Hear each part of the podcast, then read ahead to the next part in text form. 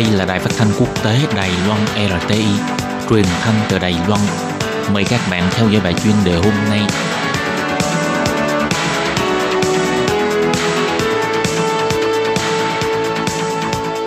Lê Phương xin chào các bạn, các bạn thân mến. Hoan nghênh các bạn theo dõi bài chuyên đề hôm nay qua bài viết Virus đã làm rối loạn con đường tái nhiễm của Donald Trump. Gần đây, Tổng thống Donald Trump liên tục ca ngợi thành tích chính trị của mình Ông tự rao giảng về sức mạnh kinh tế chưa từng có của Mỹ trong thời gian ông đảm nhiệm tổng thống. Nhưng vừa qua, Nhà Trắng công bố báo cáo kinh tế hàng năm chỉ ra cuộc chiến tranh thương mại đã ảnh hưởng đến sự đầu tư của doanh nghiệp. Tỷ lệ tăng trưởng kinh tế năm nay rất khó đạt được 3%. Tháng trước, Donald Trump phát biểu diễn thuyết tại Diễn đàn Kinh tế Thế giới Thụy Sĩ ca tùng sức mạnh kinh tế của Mỹ. Ông cho rằng sự thịnh vượng kinh tế của tầng lớp cổ xanh và sự hồi sinh của giấc mơ Mỹ mang lại lợi ích cho tầng lớp trung lưu nhiều nhất. Đầu tháng 2 vừa rồi, ông có mặt tại khán phòng Hạ Viện để đọc thông điệp liên bang, khoe khoang về việc bày bỏ quy định và thúc đẩy các giảm thuế đã làm cho nền kinh tế Mỹ thành công chưa từng có. Tuy nhiên, lời nói của Donald Trump đã nhanh chóng bị phát hiện. Giáo sư Jobs, người đoạt giải Nobel Kinh tế cho hay, các lãnh tụ doanh nghiệp rất quan tâm đến tỷ lệ tăng trưởng GDP và mức kỷ lục trên thị trường chứng khoán. Cả hai chỉ tiêu này đều không phải là tiêu chí tốt để đo lường sự biểu hiện kinh tế. Cả hai chỉ số này đều không thể thể hiện được mức sống của người dân được cải thiện hay là giảm sút, cũng không thể cân nhắc cho sự phát triển bền vững. Ông cho rằng người dân khỏe mạnh mới có được nền kinh tế khỏe mạnh Đáng tiếc là nhiệm kỳ của Donald Trump, tuổi thọ trung bình của người Mỹ đã giảm dần qua từng năm. Tỷ lệ tử vong trong năm 2017 là cao nhất sau Thế chiến II. Lý do chính là Trump đã lật đổ hệ thống chăm sóc sức khỏe toàn dân của Obama, khiến hàng triệu người mất đi sự chăm sóc sức khỏe.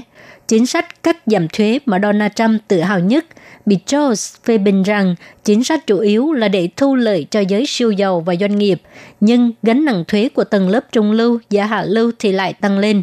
So sánh dài hạn cho thấy mức lương trung bình của nam lao động toàn thời gian thấp hơn 3% so với 40 năm trước, cho thấy vấn đề đình trệ tiền lương vẫn còn nghiêm trọng.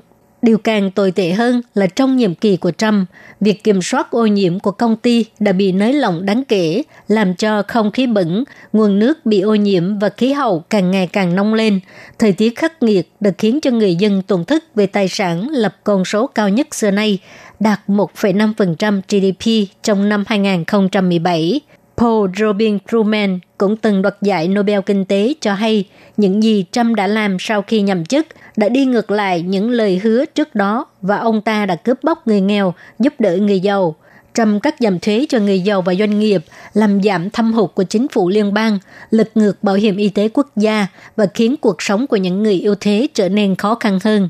Donald Trump vén lên cuộc chiến thương mại giữa Mỹ và Trung Quốc, nhưng chịu cay đắng lại là doanh nghiệp Mỹ. Trump đã tuyên bố rằng ông muốn các doanh nghiệp quay trở lại đầu tư để tăng việc làm. Nhưng Trung Quốc và Mỹ đã thiết lập các hàng rào thuế quan với nhau và giá thành của các công ty nhập khẩu của Mỹ cũng tăng lên. Kết quả đã khiến cho số lượng thuê mướn nhân công giảm đi. Hậu quả của cuộc chiến thương mại Trung Quốc và Mỹ, Mỹ không giành được lợi lộc gì mà ngành chế tạo sản xuất cũng không có tăng thêm cơ hội việc làm. Đối với sự bùng phát của dịch COVID-19, Roman đánh giá rằng Virus corona chưa chắc có thể lấy đi mạng sống của bạn, nhưng có thể lấy mất công việc của bạn.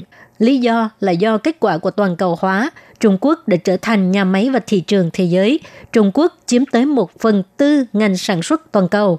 Chuỗi cung ứng toàn cầu được kết nối chặt chẽ, cho dù là thuế quan hay là virus, nó đã làm tăng đáng kể giá thành của các doanh nghiệp.